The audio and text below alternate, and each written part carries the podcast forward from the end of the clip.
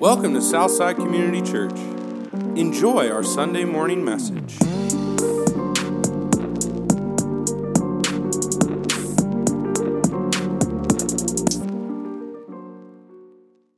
We're starting a new series this morning, and it's based on the book Emotionally Healthy Discipleship by Peter Scazzero. And these first couple weeks are going to be more loosely related to that. And then we're going to go chapter by chapter through it after that. David Benner wrote about a magnet that was on his literary agent's refrigerator that said, "Good Christians often make lousy humans. If you know, you know." If you've ever had an experience with a Christian who was maybe more, I don't know the word to say, mean, but knew the Bible better than you ever will and made sure that you knew that, you know that good Christians often make lousy humans. For some reason, and this is true, pastors are guilty of this, it is often the case that people who know the Bible the best are the coldest relationally. We often don't allow the Spirit of God, we allow Him to touch every other part of our lives except our emotions. That part you can't touch because I don't do emotions. Every other part of our life. And when you do that, you walk with a limp spiritually for your entire life. And some people who have grown up in the church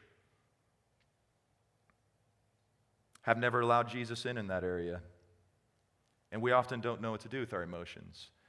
And partly because we are a culture that is dominated by two philosophies, and we talked about this before. The first is Stoicism. Stoicism, if you look it up online, it says the endurance of pain or hardship without the display of feelings and without complaint. Somehow not expressing emotions has become a virtue in our culture. And then the other one is pragmatism, which means, does this have a practical application? Well, just tell me what I'm supposed to do. Forget about this emotion stuff. Forget about my heart changing. Like, we don't need to talk about it. Just tell me what I'm supposed to do. That's pragmatism. And both of those not only have infected our culture and dehumanized our culture, it's also dehumanized the church. We are lesser disciples because of those two things. Now, I always get a kick out of it when people say that I'm just not an emotional person. You can't say that. You're a human, right? So if you're a human, you are an emotional person. It's like one of those funny sayings like, there is no absolute truth. People don't say that anymore. You know why? Because the right response to that is saying, are you absolutely sure that statement is true? You can't say it. You do have emotions. You are an emotional person. If you don't display those emotions, a lot of times it's because we've been trained by our usually same-gender parent to not be emotional, or you're repressing them for one reason or another. But you are emotional. You've just been trained not to be. So the first thing that I want us to embrace is that Christianity has something to say about our emotions. This isn't just woo-woo. And here's what it is. The gospel of Jesus, and this is in your fill-in-the-blanks, the gospel of Jesus electrifies and regulates our emotions. The gospel of Jesus electrifies and regulates our emotions. And here's what I mean by the gospel. The gospel is everything that Jesus has accomplished for us so that we might enjoy life together with God forever. That's the gospel. And if you believe it, it'll wake you up. You can't sleep on that statement if you believe it. And part of becoming a Christian, a mature Christian, is actually acting as though you believe what you profess to believe. That's a really hard thing to do, and it takes years. But if you actually believe what we profess to believe, that the gospel is everything that Jesus has accomplished for us so that we might enjoy life together with God forever, then that'll get you out of bed in the morning. And that involves His incarnation, which is a fancy way of saying Jesus, God, became a human being. He received a proper name. He was just the incarnate Word before that day in Bethlehem 2,000 years ago where he received a first name, Jesus. And he'll always have that name. Jesus became, God became a person to identify with all the weaknesses and sufferings that we identify with and to experience the one thing that keeps us up at night, and that is death. But the gospel doesn't stop with incarnation. It goes to crucifixion. And crucifixion is God himself taking on the punishment that we deserve for our rebellion, for our sin. The ultimate sacrifice. Jesus, who lived a perfect life, said, I'm going to stand in the place of them. I'll take the punishment they deserve, and I'm the only one that can handle it because I'm eternal and I'm perfect. He made a way for us to not have to receive the hell that he experienced on the cross. And then the resurrection. He was raised back to life so that we don't have to be afraid of death anymore. People in the New Testament say things like, death, where's your sting? Because you actually never really do die. You close your eyes, and if you're in Christ, you're in the presence of Jesus that very moment that you pass. And one day we get resurrected bodies because of the resurrection. And then his ascension, which means that he floated up into the air to symbolize him going back to heaven to sit at the right hand of God. And we believe because of the ascension that Jesus is the most active person in this room right now, that he's working through the Holy Spirit, building his church, convicting us of sin, persuading us to do things differently. That's what the Spirit does as he builds his church. And this invisible church will one day become very visible when he returns, and our King lives with us on this earth. That's what we have to look forward to. Now, that's spiritual caffeine. We should feel something about that. The gospel of Jesus electrifies our emotions. If we never experience any emotions about the gospel of Jesus, it probably means it's not real to us yet. Now, that's a pretty heavy thing to say, but if you had lived 3 years with Jesus and you were standing at the foot of the cross during his crucifixion, you'd feel something. You would suddenly be an emotional person. And if you believe that your best friend was dead, and he had been for a few days, and he showed up at your front door, you would feel something. Religion isn't enough. Religion doesn't have heart. Religion is emotionless. Religion creates cold, stone hearts. We're talking about something more. My last church, I had the tremendous privilege and headache of hiring a full-time youth pastor for one of our campuses. And it was an attractive position, so it was like a national search. We got hundreds of resumes, and usually out of 100 resumes, there's 10 worth calling.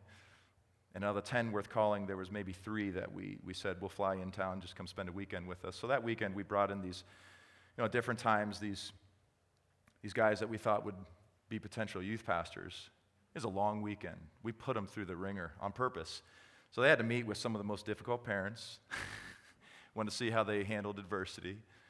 They had to meet with some of the tougher students. They had to speak in front of the youth group. They had to meet with just a representative crew among the church. They had to meet with the executive team of the larger church, multi-campus. They had to meet with the senior pastor. And at the end of that weekend, I would always be with them, either on the way to the airport, on the way to the person that was giving a ride to the airport. It was just me and this person in the car, and I would have one more question. They're tired, their guard was down, we're laughing, we're talking about sports. And I would ask them before they get out of the car, hey, tell me about Jesus. Now, 2 of them gave a great theological answer. And one paused and said, saved my life.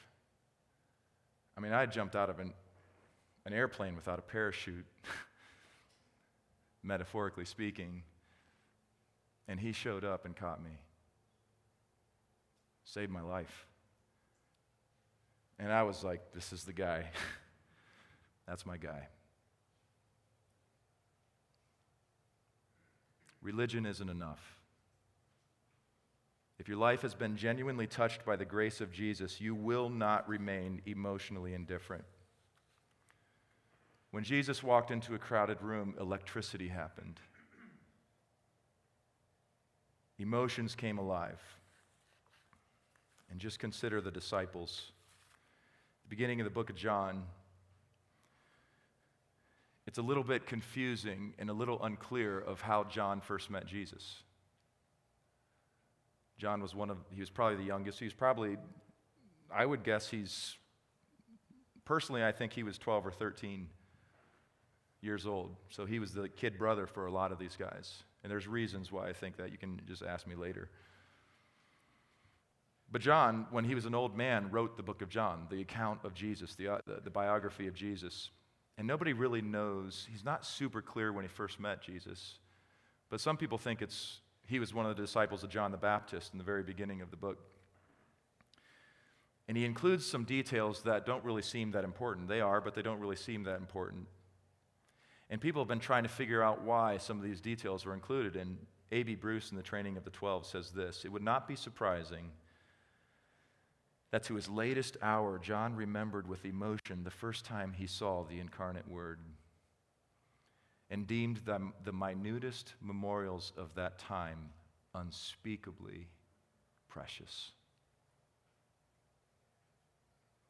There are details in John's gospel that just don't seem necessary, other than evidence of an old man remembering his best friend with great anticipation that he'll be coming back. In fact, John also wrote the last book in the Bible, Revelation. He did it from basically an island that became a prison to him. And the second last verse in the entire Bible says this: he who testifies to these things says, surely I am coming soon. And John says, amen.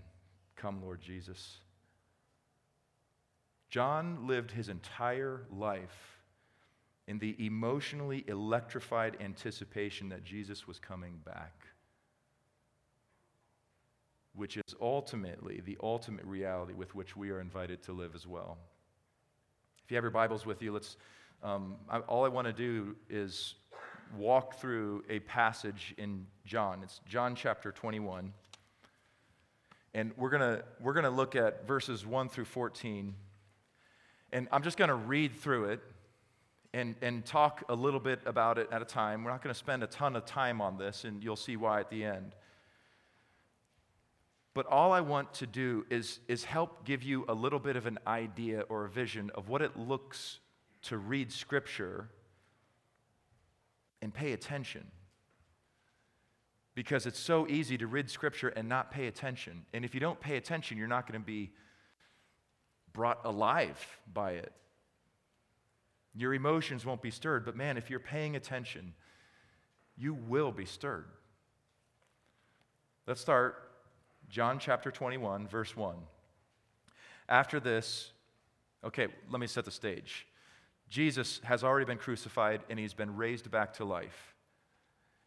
And the disciples would have wanted to spend every waking moment with him, but he didn't allow it for one reason or another. He'd only seen them a couple times at this point, and they're getting a little antsy.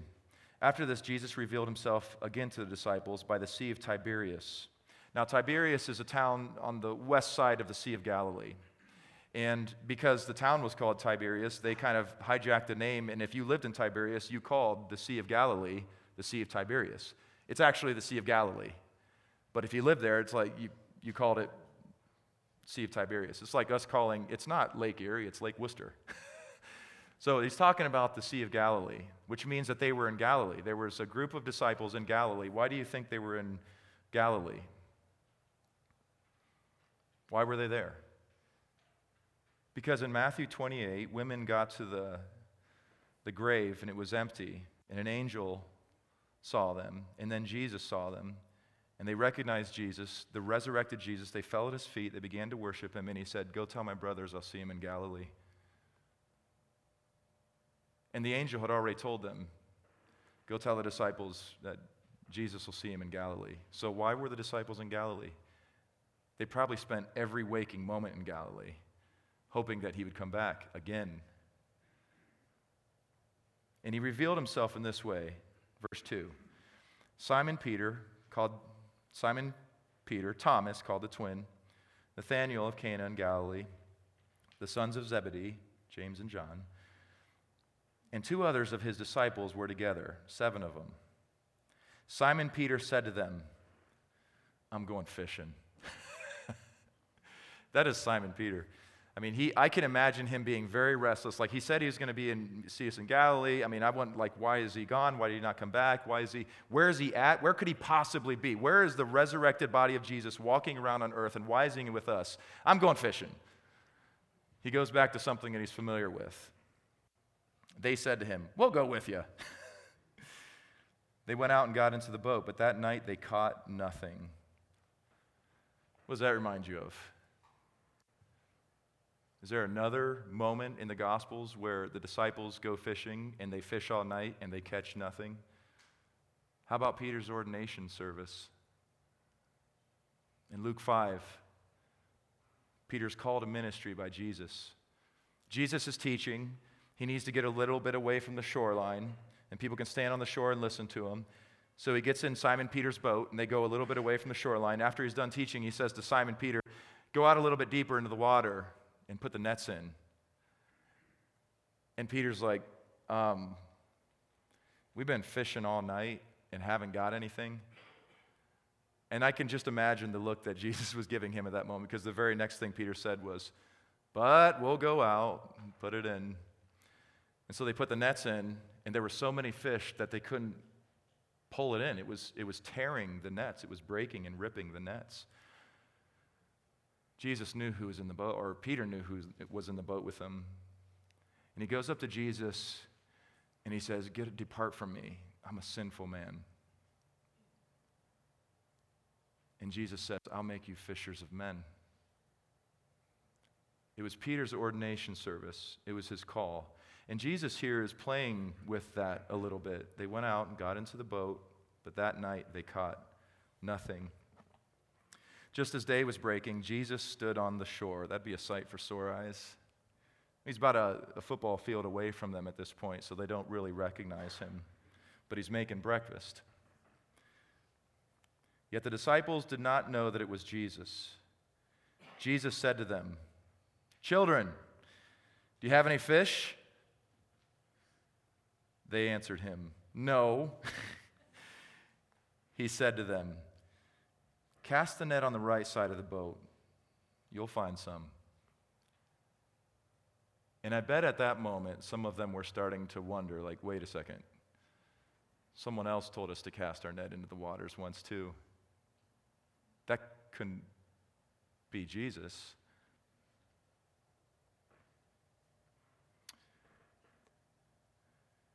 So they cast it. And now they were not able to haul it in because of the quantity of fish. That disciple whom Jesus loved, this is John's way of talking about himself, therefore said to Peter, it is the Lord. John's younger. He probably has better eyes. He can probably see, and he confirms it like, yep, it's him, Peter. Go ahead and do your thing. When Simon Peter heard that it was the Lord, he put on his outer garments, for he was stripped for work, and threw himself into the sea. There's another time Simon Peter got out of the boat and walked very tenderly towards Jesus and very timidly. This time he throws himself into the ocean to get to Jesus. The other disciples came in the boat, dragging the net full of fish, for they were not far from the land, but about 100 yards off. When they got out on the land, they saw a charcoal of fire in place, with fish laid on it, and bread. Jesus said to them, bring some of the fish that you've just caught. That's an interesting thought. Jesus already had fish and bread on the fire, and he wanted some of theirs. So Simon Peter went aboard and hauled the net ashore full of large fish, 153 of them. And although there were so many, the net was not torn. Interesting little detail that the net wasn't torn. What happened the first time they caught so many fish? The nets were tearing and breaking. This time, the net didn't tear. I'm going to let you think about that for a while. Jesus said to them, come and have breakfast. Now, none of the disciples dared ask him, who are you? They knew it was the Lord. Jesus came and took the bread and gave it to them, and so with the fish. This was now the third time that Jesus was revealed to the disciples after he was raised from the dead.